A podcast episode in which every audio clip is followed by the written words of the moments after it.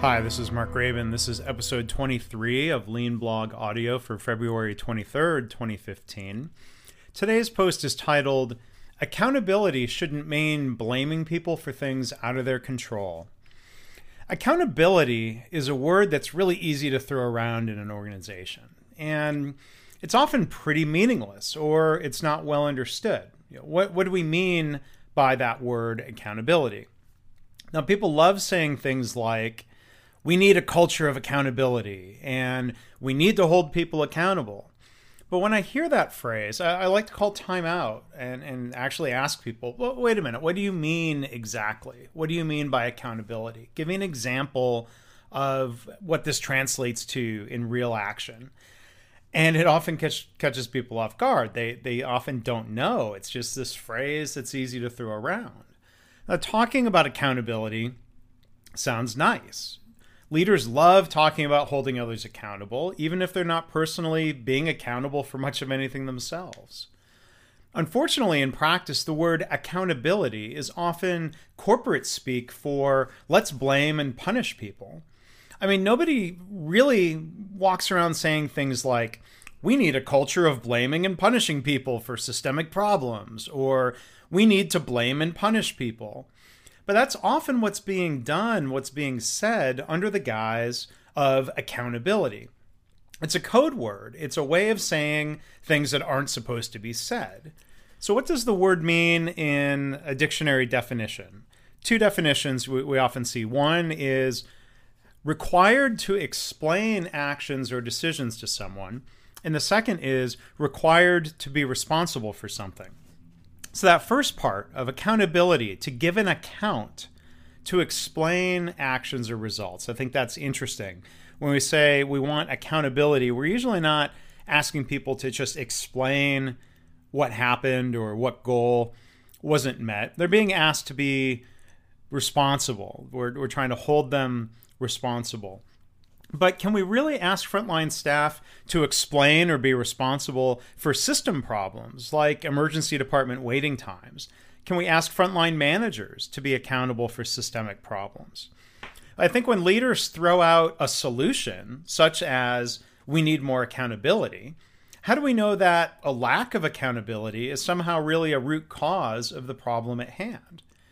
Saying we need more accountability is sort of a polite coded way of, of saying or passing judgment that uh, my people aren't trying hard enough or, or my employees don't care. And those things are usually untrue, by the way, and they're awful things to say. I'd argue instead of more accountability, leaders need to work together with employees to improve the system that people are working in. I think the list of things that people can be held accountable for is actually pretty limited in most workplaces. What are the things that you really have control over? Well, maybe you can hold someone accountable for showing up to work on time more often than not. You know, although occasionally an unexpected system problem might get in the way. But if an employee is often five or 10 minutes late to work because of traffic variation, I think they can be held accountable and they can take action to leave home earlier, even if that means arriving uh, to work early some days when traffic's not real bad. But looking at more complex situations, I think it's harder to simply hold people accountable. When we blame and punish people for not hitting targets, senior leaders might think that they're, quote, holding people accountable. But look at situations like the four hour uh, A&E or emergency department waiting times and targets in the British NHS. Now, people get blamed and punished, so they end up gaming the numbers and distorting the system by doing things like holding patients outside of A&E to prevent the clock from starting or by admitting patients after 3 hours and 55 minutes even if it wasn't necessary. Senior leaders need to help people improve the system, not just hold them accountable.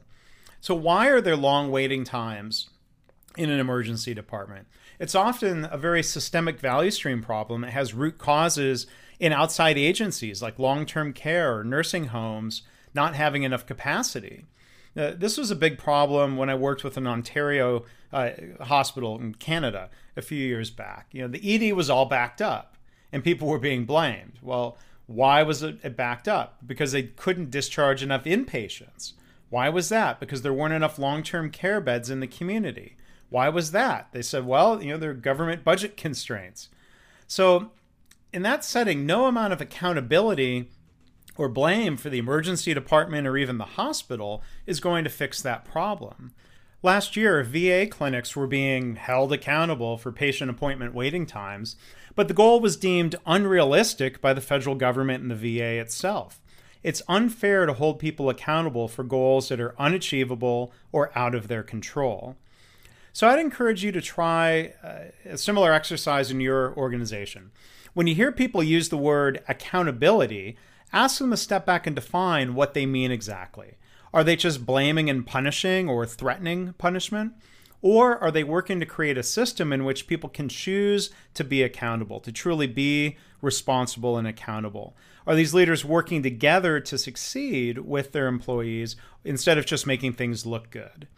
So, if you want to see some of the links to the things I've referenced here, uh, I wrote a separate post last year called Lean, Deming, and Accountability that I would invite you to look at. And I have a, uh, a graphic that I've created um, with this phrase about holding people accountable, um, punishing people, targets, things like that. If you want to go see that image, it's the type of thing that you can maybe share on social media and help spread this message about needing to work together with people instead of just blaming them. Um, I, that would be appreciated. So again, you can go to uh, leanblog.org slash audio 23 to see that, to see the post, and to learn more about how to subscribe. Thanks.